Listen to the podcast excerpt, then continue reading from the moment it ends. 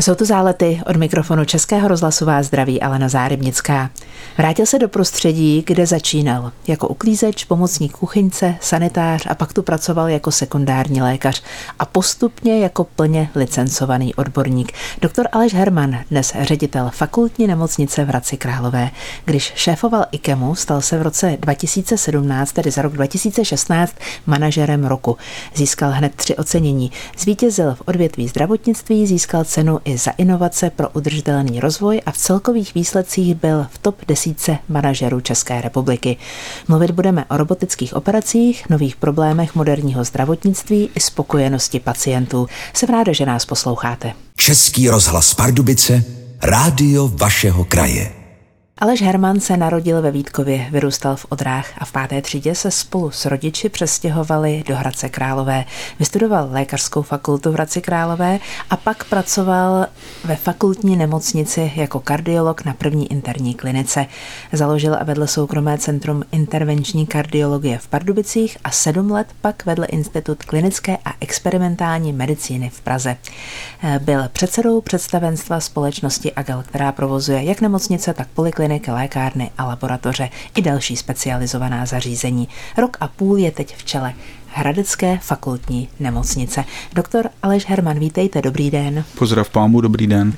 Eh, ve fakultní nemocnici jste začínal a teď ji vedete. Jak se vám procházelo branou tehdy a jak se vám prochází dneska? Rozlížíte se kolem sebe jinak? No, rozhodně. Já jsem pracoval jako sanitář v té nemocnici to už jste uvedla, že jsem začínal skutečně od začátku, od vytírání podlah.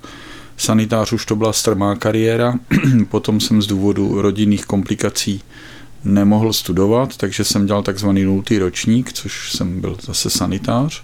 Potom se mi povedlo dostat na vysokou školu, což jsem byl nadšen. Na rozdíl od mnohých, já jsem se strašně těšil, že budu moc medicínu studovat. Hrozně mě to bavilo a už jako sanitář jsem se spoustu naučil a chtěl jsem to dělat. Po dobu celého studia jsem průběžně dělal sanitáře a přivydělával jsem si ke studiu. A tak jenom pro posluchače zajímavé je, že v dubnu toho roku 86, kdy jsem promoval, jsem dělal sanitáře a v červnu jsem na stejnou kliniku nastoupil jako mladý lékař. Mm-hmm. A tehdy to nebylo za bývalého režimu tak jednoduché dostat se na kliniku, takže já, když jsem dostal nabídku od pana profesora z Kaunice, že budu moct pracovat na interní klinice, což bylo moje vysněné pracoviště a vysněl jsem si od třetího ročníku jsem dělal pomocnou vědeckou sílu na kardiologii, takže jsem chtěl dělat kardiologii a když jsem tedy měl to štěstí, že jsem tam mohl nastoupit, tak jsem tou bránou procházel jako nadšený. Hmm. Je důležité do každého medicínského oboru dát srdce. Jak se vkládá srdce do práce kardiologa dvojnásobně?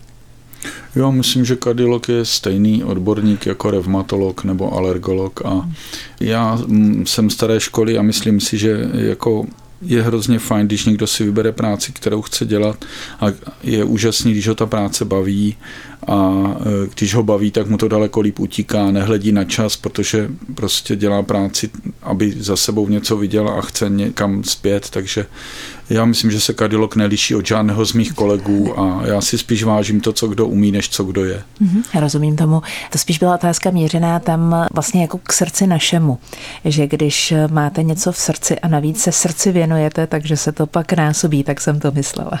Ale srdce je jenom sval a jsou v něm jenom ventily. Ale řekl bych, že vědomí je jinde a mhm. zase neurochirurgové, můj kamarád Vladimír Beneš říká, že ten mozek je výš a má pravdu. Mhm. Prostě tam je ta osobnost člověka a jenom pro zajímavost, když si jsme vedli veliký spor, když by se jednou povedlo v budoucnosti třeba transplantovat mozek, tak jsme vedli spor, jestli se tělo transplantuje k mozku nebo mozek k tělu. A zvítězilo samozřejmě, že se tělo, celé tělo člověka se stane jako jenom v podstatě spotřebním materiálem a transplantuje se k mozku, což je to sídlo té duše. V záletech je se mnou teď ředitel fakultní nemocnice Hradec Králové Aleš Herman. Která je, pane doktore, ta nejdůležitější zkušenost, kterou se vám teď daří uplatňovat při řízení fakultní nemocnice? Já mám moc rád myšlenky a názory pana Tomáše Bati. Trošku se tím řídím, že třeba první můj, moje věc je, že ředitel je od toho, aby udělal maximálně možné podmínky pro své lékaře a sestry, aby ti mohli odvádět špičkový výkon. To jsem vždycky říkal Fikemu, já tady nejsem od toho, aby jste mě museli jenom poslouchat, já jsem tady od toho, abych vám vytvořil maximum podmínek, protože vy máte dělat medicinu a já mám schánět ty peníze a ty stavby a, a dělat všechno pro to, aby vy jste mohli dělat tu špičkovou medicínu.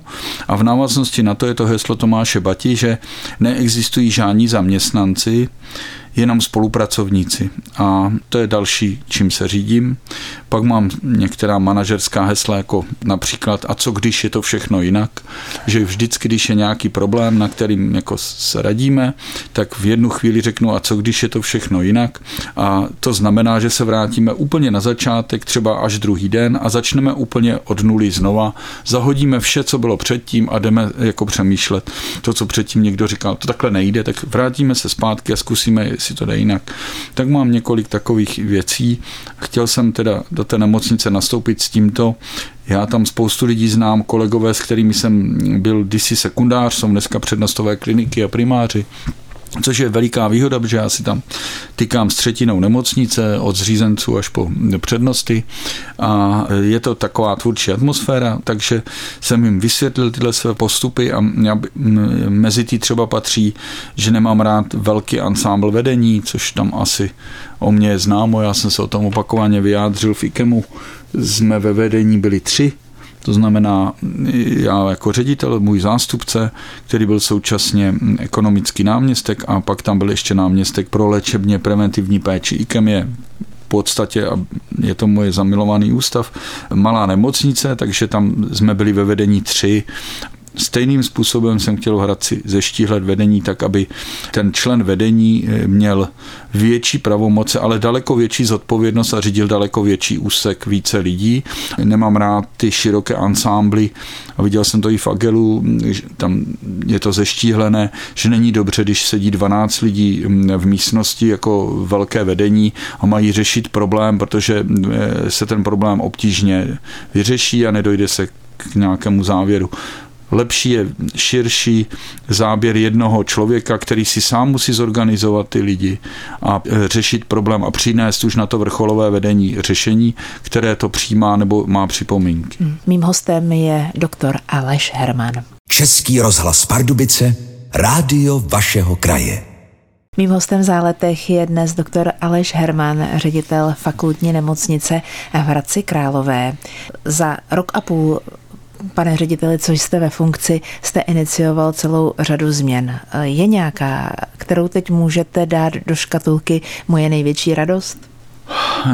Vždycky, když řeknete takový jako ultimativní požadavek na starého muže, co je to největší a co je to nejlepší. No.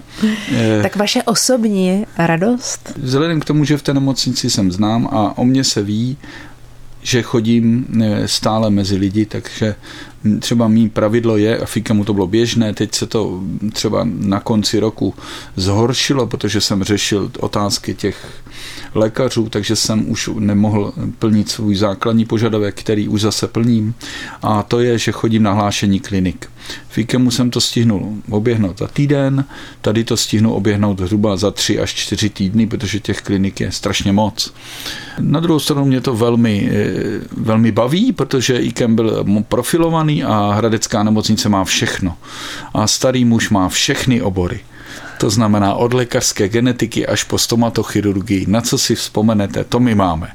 A to mě velmi baví. A já chodím mezi ty lidi a mám pocit, abych se vrátil k té otázce, že mě vnímají pozitivně. Tak to je to, co bych viděl, že je nejlepší. Jenom abychom měli představu o tom, jak velký komplex řídíte a opravte mě, pokud ta čísla nejsou aktuální. Eh, ve vaší nemocnici se připraví 3700 jídel denně, rozporcuje se 350 kg masa. A kolik zaměstnanců máte a kolik pacientů v jednom okamžiku v nemocnici je? Jenom pro představu. Máme 5,5 tisíce zaměstnanců asi, z toho je 900 lékařů, 900 není na plný úvazek, ale 900 duší, abych byl k ním šetrný. Krom toho ještě se zapomněla uvést, že my máme i vlastní prádelnu, máme vlastní kotelnu, máme vlastní plynovou, máme vlastní generátory, čili jsme z 60% soběstační i při blackoutu. A v naší prádelně tak zase, mm, protože jsem si ji prošel a vidím, jak ty lidi musí vydělávat chléb náš vezdejší tvrdě, tam pereme 5,5 tuny prádla denně, 5500 kg prádla. Na ty řezníky jsem se byl taky podívat, protože my, když vaříme svíčkovou, ta je velmi oblíbená, tak eh, oni musí mezi pátou a půl sedmou ráno rozporcovat ten objem masa, který jste řekla, a to se tedy fakt nezastaví. Takže kolik máme lůžek? Máme necelých 1400 lůžek, na kterých my uděláme téměř 40 tisíc hospitalizací a projde nám nemocnicí asi 750 tisíc pacientů za rok. Vlastně v té souvislosti i z hlediska hodnocení spokojenosti eh, proběhl takový výzkum, tak vlastně vaši pacienti odchází velmi spokojeni. A to je možná mm, ano, ta nejpodstatnější věc. V loňském roce po v institutu jsme vyšli jako na prvním místě mezi fakultními nemocnicemi, co se týká spokojenosti pacientů. A třetí místo jsme měli, tuším, u hospitalizovaných pacientů. A já to velmi sleduji, já jsem si zřídil, jako, jak jste řekl, udělal jsem pár změn, které nebyly asi vnímány dopředu, ale naštěstí to o mě všichni věděli, takže asi čekali, co přijde. Takže jednou ze změn, že jsem si zřídil oddělení vnitřního auditu podřízeného jenom mě, Vede ho jeden mladý, velmi schopný pan inženýr, který mu já familiárně říkám komisař a komisař má své oddělení a ten je šetří všechny stížnosti a podněty. A e, ono se to zdá, že si na nás hodně lidí stěžují, ale zatím je počet pochval a pozitivních ohlasů jednou tolik větší než počet stížností. A ten počet stížností vychází tak zhruba kolem 100 až 150 stížností na naší nemocnici ročně. Což se zdá hodně, ale když to poměříte počtem 750 tisíc pacientů, tak je to nepatrná promile, ani ne procento. A, ale zase musím říct, že některé stížnosti jsou oprávněné a vedou nás k nápravě. Takže si myslím, že to je taky dobře a nikdo si nemá myslet, že je dokonalý. Hmm, je to inspirativní stížnost pro to, jakým způsobem nebo jakým směrem se ubírá dál, chápu to tak.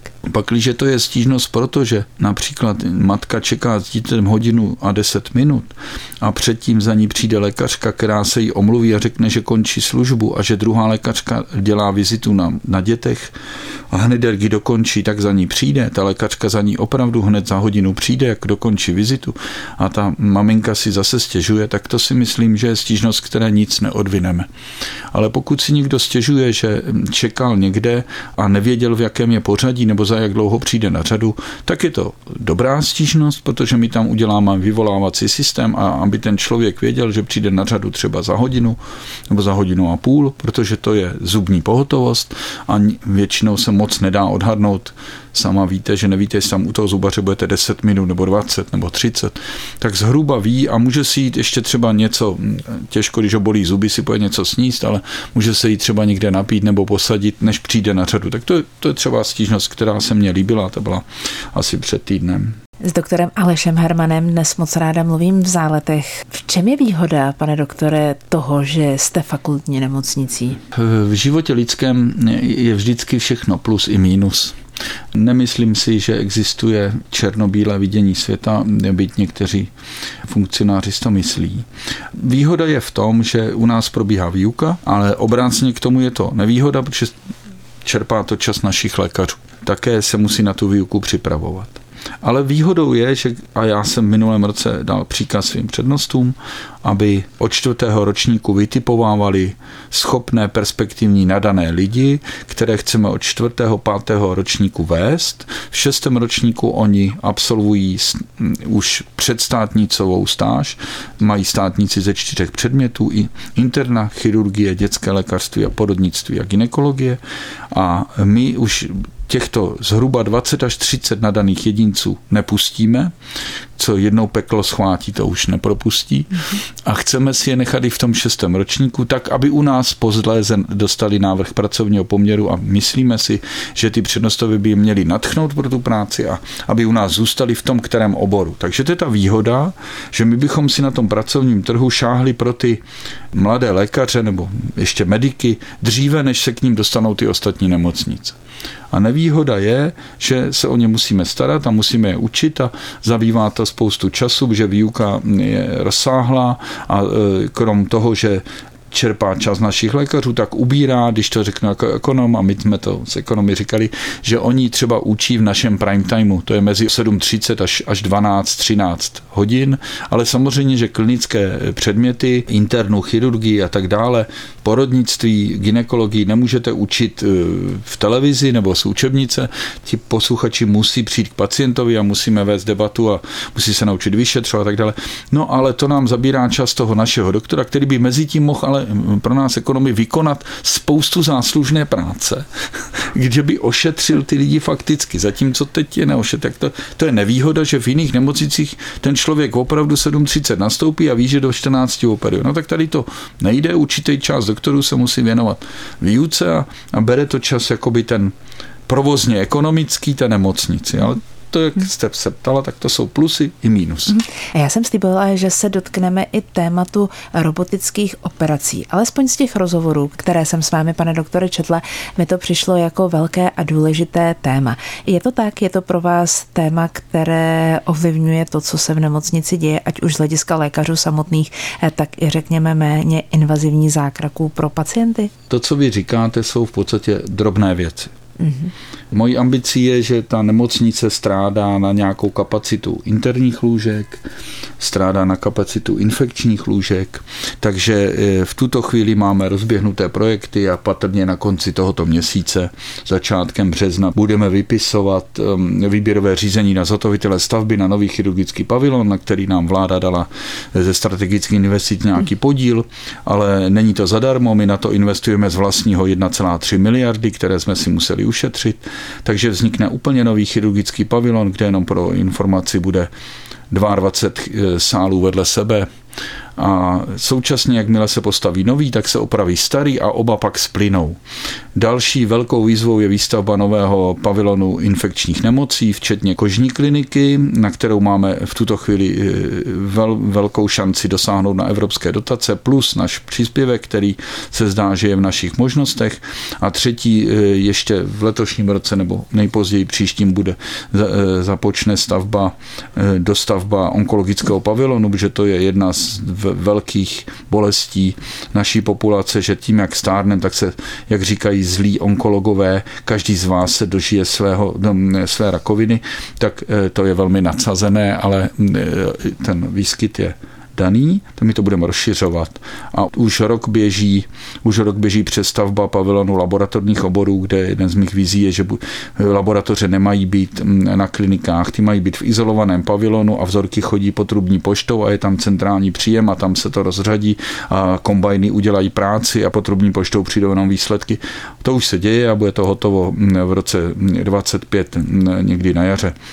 Tak to jsou ty úkoly, které stojí za to. To jsou ty mhm. velké výzvy, které mě baví.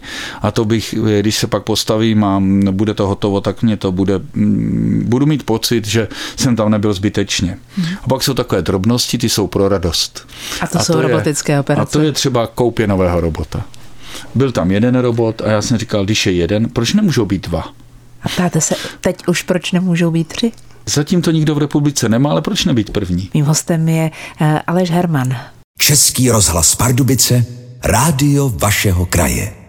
Zálety dnes hostí ředitele fakultní nemocnice v Hradci Králové, doktora Aleše Hermana. Ještě mě jedna věc eh, překvapila. Je rychlejší potrubní pošta, než ten výsledek poslat třeba e-mailem nebo nějak elektronicky? Obojí je možné. To nechám už na, na svých přednostech a sestřičkách a eh, staničních, jak to chodí. Většinou to samozřejmě přijde eh, jako na mailu a pak ještě to třeba pod, podepsané, potvrzené potrubní poštou. Takže to, to je jasné, že máte pravdu to běží rychleji. Ehm, mluvil jste o obrovských investicích i do chirurgického pavilonu například. V té souvislosti, jak by se podle vás mělo proměnit nemocniční náměstí? Jak by mělo vypadat? Ano, je tam ve staré zástavbě takové náměstí, které asi máte na mysli, jak to pan architekt Adámek někdy v roce 26, 1926 navrhl a já myslím, že já bych ho neměnil, protože já jsem tam zažil změny tam v tom distančně vzdálenějším rohu od té brány, na kterým byla plaketa, kterou slavnostně otvíral pan prezident Masaryk. Mimochodem našli jsme tu plaketu schovanou, někdo ji ukryl před režimem za skříň v dílnách a když se tam, když jsme ji našli a nechali jsme ji v loňském roce kompletně zrestaurovat, tak vzdáleně od té brány byl eh, velká skulptura eh, srpů a kladiva s rudou hvězdou. Ta tam není, ale už to ty změny prodělalo a já bych to nechal, jak to ty předkové navrhli, protože je to stromořadí alej sakur na jaře naprosto skvělá a já bych to vůbec neměnil. Jsou tam i lavičky, čili tak, jak to vymysleli, je to dobře a tu patinu toho roku 26, 28 to má a já bych to neměnil. Nicméně v průčelí toho je budova neurologické kliniky, což je moje bývalá první interní klinika, ta je nádherně zrekonstruovaná a je příkladem proto, že všechny ostatní budovy po opuštění, což se stane s výstavbou chirurgického pavilonu, odejde.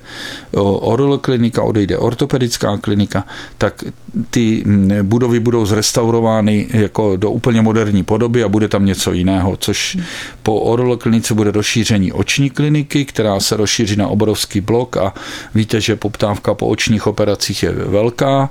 A jak říkáme my zlí ekonomové, zlí ředitele, říkám, když můžou vydělávat a soukromá centra, proč by nemohla vydělávat fakultní nemocnice, takže my tam rozšíříme tu kapacitu výrazně toho očního oddělení a z ortopedické kliniky mám v plánu, a zatím mi to nikdo nevyvrátil, že to je neúčelné, vytvořit celou kliniku jednodenní chirurgie, hmm. kde chci dělat 30 až 40 operací denně. Říkal jste v nějakém starším rozhovoru, že globální inovace nesmí zastínit základní péči. Můžete mi to rozklíčovat? Když přijdete dnes k lékaři, tak vás asi nenatchne to, že by se rozsvítila obrazovka a někdo s váma bude mluvit přes obrazovku a vy mu popíšete stav, eventuálně si přiložíte nějaký větší nebo menší přístroj, který bude detekovat nějaké vaše fyziologické funkce. A ten lékař vám řekne nějaké doporučení. Je hrozně důležité, aby člověk eh, seděl proti člověku, a aby se mu díval do očí, protože já jako starý člověk, když mám svoji ambulanci, tak já už, když ten člověk přijde, vidím, jak jde, jak se tváří, co mě říká a podle toho posoudím, nakolik simuluje, nakolik disimuluje a, a vedu s ním rozpravu a vůbec než se začnu, tak s ním eh, vedu rozhovor. A já myslím, že to je nenahraditelné. A já jsem odpůrce telemedicíny, kromě vybraných věcí, že se předají parametry eh, diabetika, parametry stimulátoru, to asi je jasné, ale přesto vždycky říkám, že co když ten starý člověk, co má stimulátor, má oteklé nohy. No tak když jenom se změří stimulátor, tak pod ten stůl už nikdo nevidí a on oteklé nohy, které jsou z nějaké příčiny. Zatímco když přijde do ambulance a vidím, že má zaříznutou ponožku a že má poteklou nohu, tak, tak se ho zeptám, jak to je dlouho a proč to je. Takže si myslím, že ten osobní kontakt je nutný a že, že jako, jak říkají předkové, že sdělené trápení je poloviční trápení, trápení, takže ten člověk se o to trápení a o tu svízel chce podělit. A, a ten druhý člověk zase by měl být profesionál a vyposlechnout toho a, a najít, podat mu nějaké rozhřešení. To je skoro na úrovni zpovědi. Pro, omlouvám se církevním statkům. Ale je to tak, že vy ne, přece nechcete přijít k lékaři jako k robotovi, který vám oznámí na základě 50 hodnot, že máte si vzít o dvě tablety víc, mm-hmm. protože to, to je jakoby akutní řešení, fajn, ale jinak byste většinou, pre, no já vám nechci vkládat do úst, ale, ale preferoval lékaře, který si s vámi sedne a půl hodinu s vámi stráví v klidném rozhovoru a pak se vás vyšetří a pak vám řekne, co by si myslel, že by měl udělat. S ředitelem fakultní nemocnice v Hradci Králové, doktorem Alešem Hermanem, moc ráda dnes mluvím v záletech. Kdybyste, pane doktore, měl tu moc a vybral nějaké téma, o kterého byste mávnutím kouzelného proutku dokázal ten problém vyřešit, do čeho byste se pustil? Asi bych se pustil do zlepšení výuky a generování většího počtu lékařů, které bude naše země jednoznačně potřebovat protože my jsme velmi talentovaná země a Češi jsou schopni být nejlepší, když chtějí, tak bych chtěl, abychom měli spoustu nejlepších lékařů a do toho bych se opřel v první řadě, protože bez těch lidí to nikdy nepůjde. Všechno ostatní si můžete koupit. Uh-huh. A já k tomu přidávám, kdybych mávala svým kouzelným průtkem, aby u každého pak fungovalo to nadšení, které je eh, pro každou práci, pro váš obor samozřejmě bez pochyby taky velmi důležité. Ještě jedna věc, která mě zaujala, když jsem četla váš životopis. A upřímně řečeno, nedokážu si představit, kde na to berete trpělivost. Je pravda, že se stíháte věnovat a uklidníte při plastikové modelářství? Ano, já mám dva syny, manželku to samozřejmě, a mám v prvé řadě tu rodinu, takže já jsem strašně rád se svými syny a každý okamžik, který jsem s nimi, eh, mě baví. A ne, takže z jednoho jsem udělal fanouška hokej a chodím s ním na hokej a vedeme diskuse a kupujeme si sport a, a debatujeme. A z druhého jsem udělal fanouška rychlých aut a amerických vozů, takže se spoříme od co je dobrý a máme takový ty mužský rozpravy. A k tomu, že z toho mladšího, který má ty autáky, se snaží mu imputovat, aby se mnou dělal tu plastikovou modelařinu. A já jsem ji kdysi dělal, když jsem nesměl studovat, tak jsem eh, nastoupil do klubu plastikových modelářů v Hradci, to neznáte, jmenuje se u Koruny a tam byli takový starý forstě, já jsem tam jako mladíček chodil a poslouchali, jak se modelaři, a byl jsem člen Svazarmu, protože to bylo pod Svazarmem, pak jsem si tam udělal druhou výkonnostní třídu, tehdy pod Svazarmem a modeloval jsem za dřevních dob před těmi 40 lety. A teď to vodelaření se neuvěřitelně vyvinulo, jsou tam mistrovství světa v tom a ti, co to umí, jsou jako téměř to je zázrak, jak to pokročilo. A tím, že já jsem si dokázal vydělat nějaké peníze, takže si můžu kupovat spoustu nesmyslných věcí, které vám ženám nic neřeknou, ale třeba stříkací pistole Harden and Stanbeck za 8 tisíc prostě nenahraditelná. A k tomu musíte mít i cínové drátky rozměru 0,2 mm a vrtáčky a elektrickou vrtačku. No a mě to strašně baví a já si pak sednu a jsem schopný vymýšlet eh, u autobusu, který je v měřítku 1 k 87, jak v něm udělat ty stojany, kterých se drží cestující a na nich vymyslet, jak vypadá to cvakátko na lístky a v tomhle měřítku. A moje žena vždycky jako si ťuká na hlavu, protože je to takové, ale mám na to dílnu a já si tam zalezu a v té dílně mám ne, docela dobrou aparaturu, že tam poslouchám muziku toho a mm, já si na tom strašně odpočinu. A, a vedlejší produkt moje žena uznává, píš za tyto horentní náklady, že jsem schopen si poradit mm, rukama mm, s prací v baráku. To znamená, když se jí zlomí náušnice, tak já jsem schopný nějak opravit. Takže mám tu dílnu, kde si prostě hraju nesmysly a vám by se to líbilo, když vám praskne váza, mě ženě spadla, tak já jsem ji zalepil, zakytoval, nastříkal a dneska nepoznáte, že tam bylo půlka ulomeno. Mm-hmm. Ale trvá to půl roku, než se starý otec k tomu dostane. Teď jsme se dostali k odlehčeným tématům na závěr, ale nesmí chybět otázka od umělé inteligence, která se doktora Aleše Hermana ptá, jaké jsou podle vás, pane doktore, hlavní výzvy, kterým budete čelit v nadcházejících nadcházejících letech a klidně za pět let. Byl bych rád, abych nečelil výzvě zhoršení zdraví své a své rodiny. Té výzvě bych nerad čelil, tedy to otočím proti inteligenci. A dálí pán Bůh a zachová zdraví mé a mé rodiny, tak mně všechno ostatní přijde bezpředmětné a se vším ostatním už si dokážu poradit. A co si čekám za výzvu? No, e, jestli za pět let patrně bych měl zvážit, jestli nemám skončit, protože je dobré vědět, kdy se má odejít z funkce a kdy má ček zanechat mladším následovníkům eh, pokračování. To za prvé a za druhé, že už budu ve věku, kdybych chtěl, protože už budu vidět na tu druhou stranu mostu, ta vrátnice už bude blízko, takže bych chtěl ještě ten zbytek života si užít někde v sadu a u plastikových modelů, než jenom se rozčilovat v ředitelské pracovně. To bude za pět let a těch pět let přede mnou stojí to, že ty projekty, o kterých jsem hovořil, bych měl buď dodělat, anebo se oddělat. Takže to eh, by mělo za mnou být něco vidět No a když to takhle dopadne, tak pak by mělo nastat to odcházení. Jste k sobě velmi přísný, ale myslím si, že to je základ pro to, aby to fungovalo jak ve vaší profesi, ve vaší práci, tak i ve vašem osobním životě. Tak já děkuji za inspiraci, kterou mi přinesl ten dnešní rozhovor s vámi a věřte mi, že se jinak budu rozlížet po svých plastikových modelech, které jsem dělala jako malá holka, které mi ještě pořád doma zůstávají a jinak budu vzlížet k práci lékařům, navíc lékařům, manažerům. Ať se vám ve všem, co děláte, daří a děkuji za návštěvu. Mohu ještě na závěr bych řekl svůj oblíbený citát, který Budu navazuje ráda. na to předchozí. Budu ráda. A to nepřišel jsem na svět pustý, otcové pro mě zasadili, proto i já sazím pro ty, kdo přijdou po mně. Doktor Aleš Herman, poslouchali jste zálety. Krásnou neděli přejeme vám všem. Tento pořad si můžete znovu poslechnout v našem audioarchivu na webu pardubice.rozhlas.cz.